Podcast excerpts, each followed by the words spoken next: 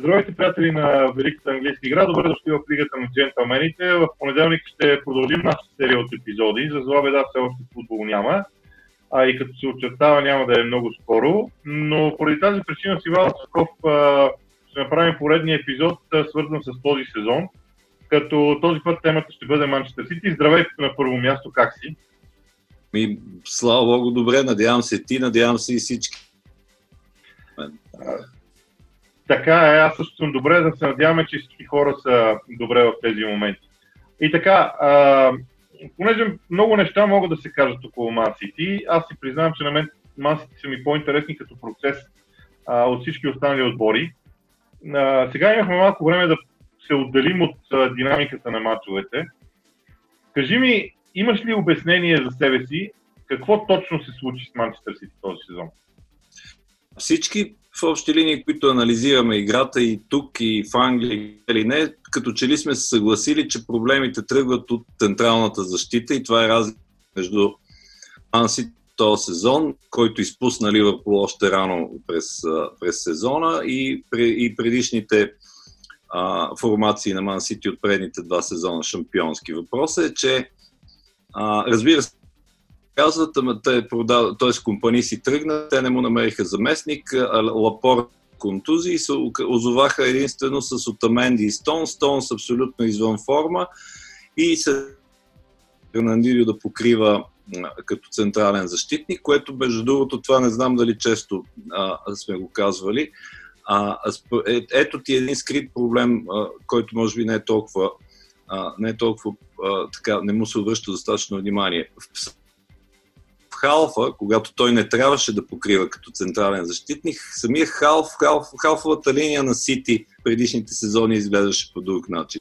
Сега, когато той така да се каже, трудоустроен отзад, а, това, с, от това започна да, да, да страда неговия пост, защото нито Родри се включи а, с, на същото ниво, нито Гюнман, когато беше слаган там, а, постига, постигаше същите резултати някакси рамката, окей, защитата.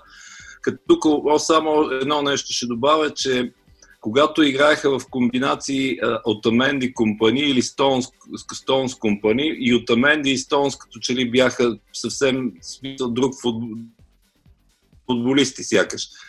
А сега, когато трябваше да играят заедно, там дойдоха и проблемите и затова пък се наложи и Фернандиньо да се, да се върне да помага. Ясно е, че защитата без никакво съмнение отбраната е един от основните фактори, ако не е най-важният фактор, без никакво съмнение. Не може просто да, да се провалиш по този начин защита. Там автоматите до сега имат 7 загуби, това е повече отколкото сбора от загубите в предишните два сезона. Тоест има много статистически а, фактори, които доставят точно това. А, преди да поговорим за друга част от играта, обаче ми се иска да поговорим и за още нещо, за крайните бранители. Защото при Гвардиола това е някаква, аз не знам как точно да го нарека, притеснявам се да, не, да го нарека фетиш или нещо такова. А, обаче, а, обаче се опитвам да си дам отговор на въпросът, му се не знае.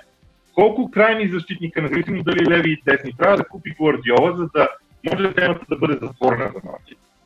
И да, да ги оцели, както се казва най-накрая. Кои са тези, защото отдясно а, някакси нито Локър, нито Кансело особено не убедиха, да не говорим за отляво, където Бенжамен Менди пак се контузи през сметка. Трябваше да се пробват варианти с Зинченко, с Анхелино и така нататък. Тоест, Гвардиола, разбира се, че е част, така, естествена част от философията се разчинените бекове, които да попълват пространствата зад така наречените inside forward, т.е.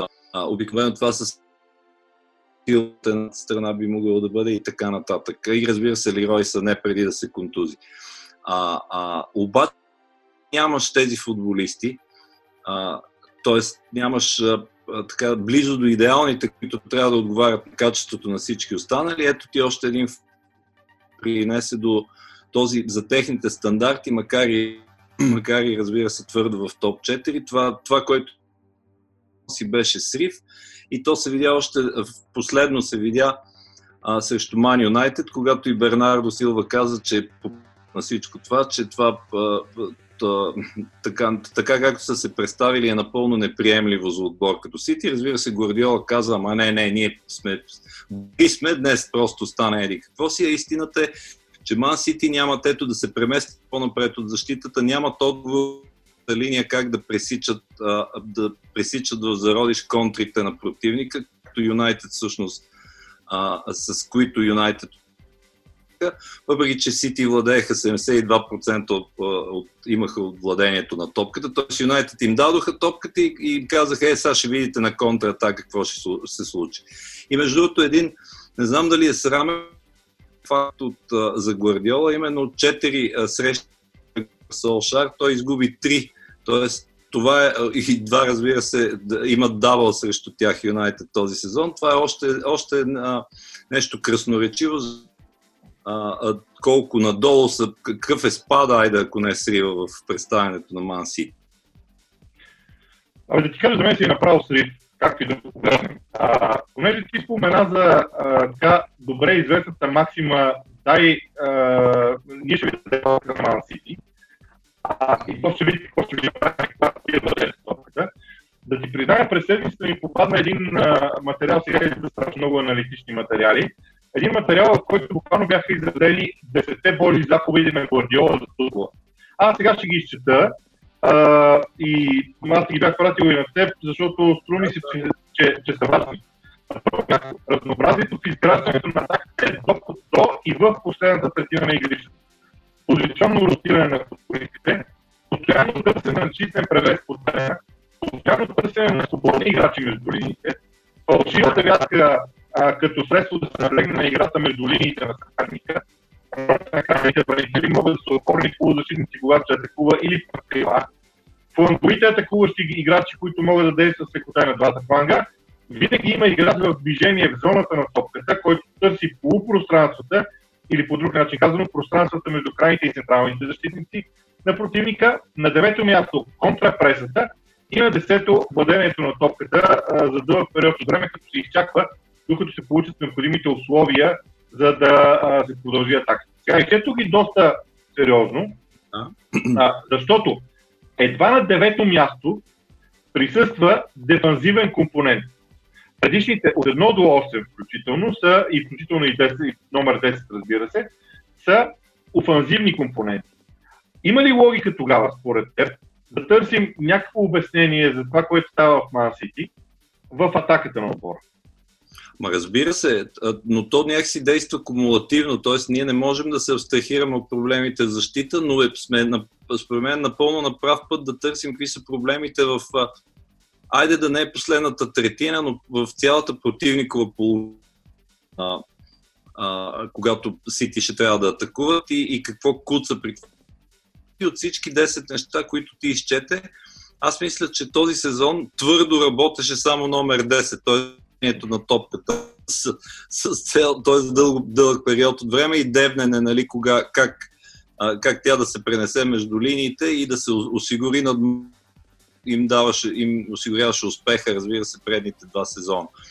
Иначе нещата, които избори, включително ето Ман Юнайтед, ами ти като не работи контрпресата, как ще отговориш на контратакуващия стил на Юнайтед? Тоест много ясно е това нещо.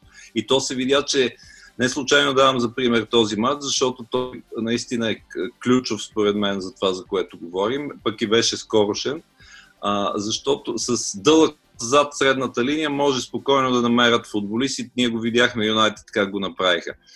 А, така че от другите, това е това мърде, че другите първите, които избори, те работеха според мен половинчато, сега да не ги коментираме едно по едно, защото няма да имаме време, но а, ето ти пример, понеже говоря крайните защитници. Ако приемем, че тук но, под номер 6 е ролята им да влизат като опорни полузащитници, а, а не само като крила, както Гвардиола традиционно иска да помагат, а, ами това нещо почти не се наблюдаваше.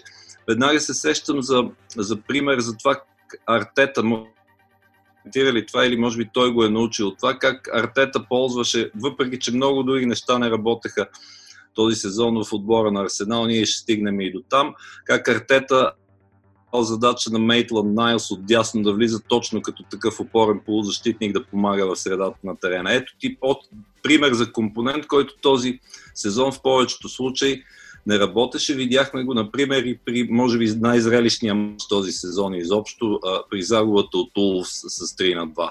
И това, когато, айде, те 10 временно едва ли могат да работят, въпреки че сигурно и това се е случвало, но ако не работят 7 от 10, тогава какво да очакваме, освен това, което се случи? Да, а, значи за мен а, тези 10 фактора също смятам, че не могат да работят всички едновременно винаги. Но някъде около 7 от 10 трябва да работят, за да може Мансити да играе добре.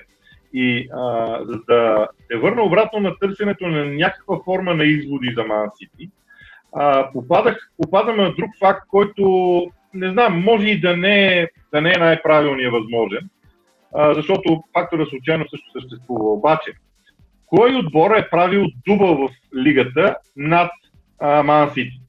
Това е Ман Юнайтед от този сезон, като контратакуващия стил е много ясен. Улвърхемптън също а, от този сезон.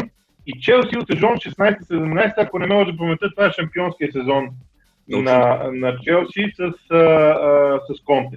Тоест, Ман Сити очевидно е, очевидно е изключително уязвим от а, такъв тип контратакуващ футбол, който, а, ако противниците отбори могат да го, а, могат да го играят.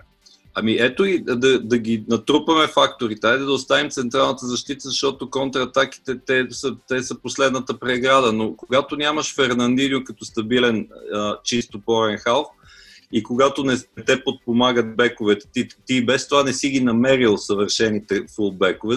Ха, така да се пошегуваме, те в момента играят в Ливърпул и няма как да играят в Сити съвършените фулбекове, така, но все пак нещо близо до това до това качество и, и ти нямаш как а, а, това, което англичаните викат on the break, значи като се пречупи играта, т.е. противникови отбор като отнеме топката, ти нямаш как да противодействаш. Ето според мен е ключов фактор за който говорим а, този сезон в Ман Сити. И според мен това е едно от нещата, над които той решително ми се струва, че трябва да помисли, освен а, да види как ще реши трансферно. Значи, тук е една скоба добра. Ние сме принудени с теб да се държим сякаш сезона със сигурност в някаква степен, в, някой, в някакъв момент ще се доиграе, иначе няма смисъл в общи линии. Така е. Така че аз за това казвам, че трябва да се помисли, ще дойде и някакъв трансферен момент в живота е.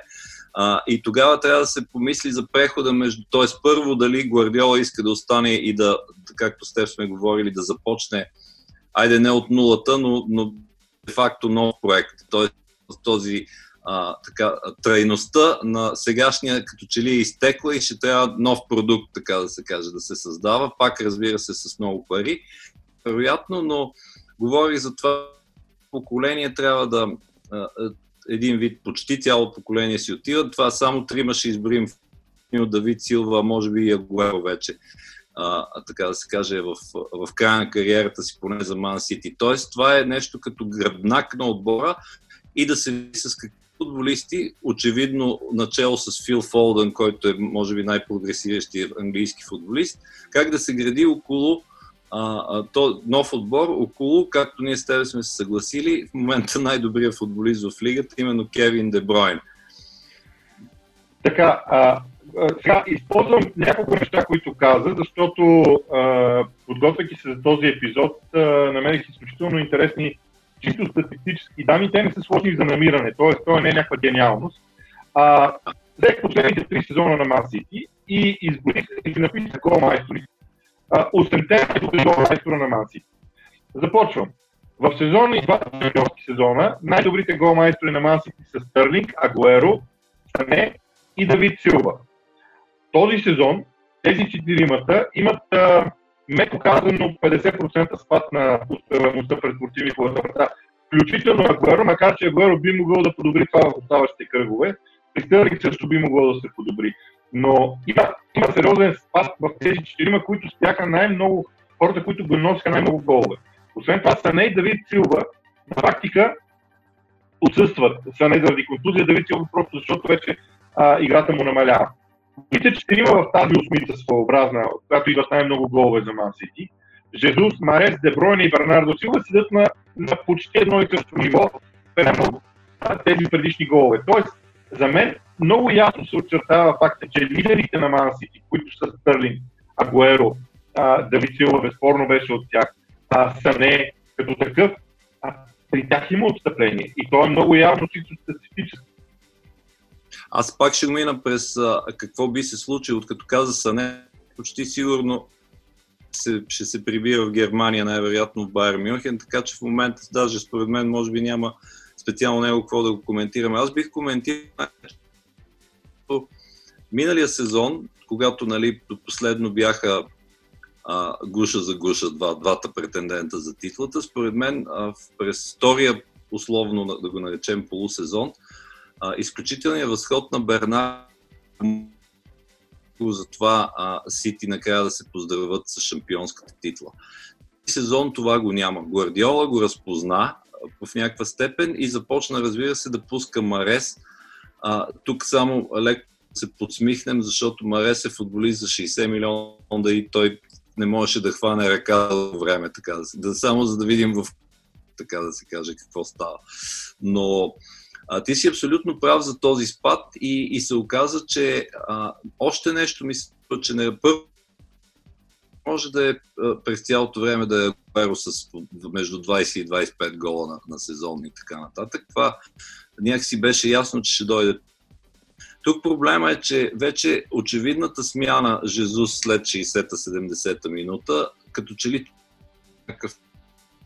то не по някакъв начин, то си личи според сухата статистика, че и това нещо а, не работи. И като прибавиш, че а, в а, така цялото движението по фронта на атаката, ако изключим дривлите на Марес а, от дясно, които обаче не са до всеки, разбира се, не а, всичко пада на плещите на вярно най, а, най-добре печелещия футболист, абсолютно цел Хим Стърлинг, справедливо разбира се, може би в някаква степен, но, но изведнъж за сякаш двойна тежест се стовари върху това той да, той да носи движението и то включително хоризонталното движение по фронта на атаката. Нещо, което разбира се той не може или поне не успяваше през повечето време да свърши сам. добре, сега ние очертахме много неща, които са слабости на Мансити и честно казвам, аз продължавам да смятам, че това е много важно. Обаче, обаче, ако сезона се доиграе, те могат да вземат тревел. Те могат да вземат тревел. При всички тия приказки, които почти 20 минути вече сте говорили, те могат да вземат тревел, който може да бъде титла в Европа и два местни турнира, което честно казано, чисто теоретично е напълно възможно. Практически дали е или не, може да спорим много. Смятам, че след тази пауза никой не може да е сигурен в нищо. Така че остава все пак да накрая да те попитам и друго. Ако след всичко, което ние изговорихме, те направят този тревел, какво ще означава това? А, те ако спечелят Чемпионската лига, това ще е изумителен успех, без всякакво съмнение. Не говорим, че това е мечтата на собствениците, защото ти си спомняш и с Челси какво става. Спечелиш Шампионската лига, вярно инвестиции и такова, са едно бе грант а, а, в, на фона на другите отбори, ако тази титла. А, Требала, както казваш, възможно едното го коментирахме. Проблема е, че купи някак си не тежат достатъчно спрямо амбициите, според мен, на Ман Сити. Аз никога, между другото, не съм ги подценявал, но има такава тенденция, особено а, в примерно Феран Сориано, на който са му дали задача да стъпи на световния връх, клубен връх, така да се каже, пък той все още а, не успява. Така че, по-скоро това ще бъде преходен сезон за Ман Сити и, и въпроси са два. Ще остане Гвардиола като демиург на цялата работа, за да гради този проект. Върху гръбнак, например, да кажем Медерсон, Родри, разбира се, Кевин Дебройне, Фил Фолдън и Рахим Стърлинг, горе-долу това са играчите, които трябва да се добавя. И, и, и в крайна сметка, или пък ще трябва наистина да рестартира цялата работа, защото ако, ако след Гвардиола аз не знам кой ще е следващия треньор, който къде по-нагоре има от Гвардиола, но ако това се случи, това наистина ще е рестарт на, на този а, арабско-английски проект, да го наречем. Добре, ами до тук за този, до тук за този епизод за Ман Сити. Чудесно създаваме и двамата, естествено, че а, сезон на Ман Сити не е завършил а, и те първа много неща могат да се променят с а, дори една от тези две купи. Друг е въпросът дали те могат да бъдат постигнати. Иначе това, което аз мога да кажа, че следващия понеделник ще продължим поред да говорим за отборите от Висшата лига. По-големите отбори си заслужават своя анализ и може би идва времето и на Манчестър Юнайтед. Клуб, който може би се промени вътре в самия сезон най-много. Разделяме се до тук. Очаквайте ни с анализ а, за сезона на Марио Юнайтед следващия понеделник. До тогава ще има, разбира се, още епизоди в Лигата на джентълмените, в страницата ни в Фейсбук. Аз се надявам а, всички да сте здрави, а, приятели на Великата английска игра и да можем да се видим и в по-нормална обстановка, когато всичко се нормализира. Довиждане от нас.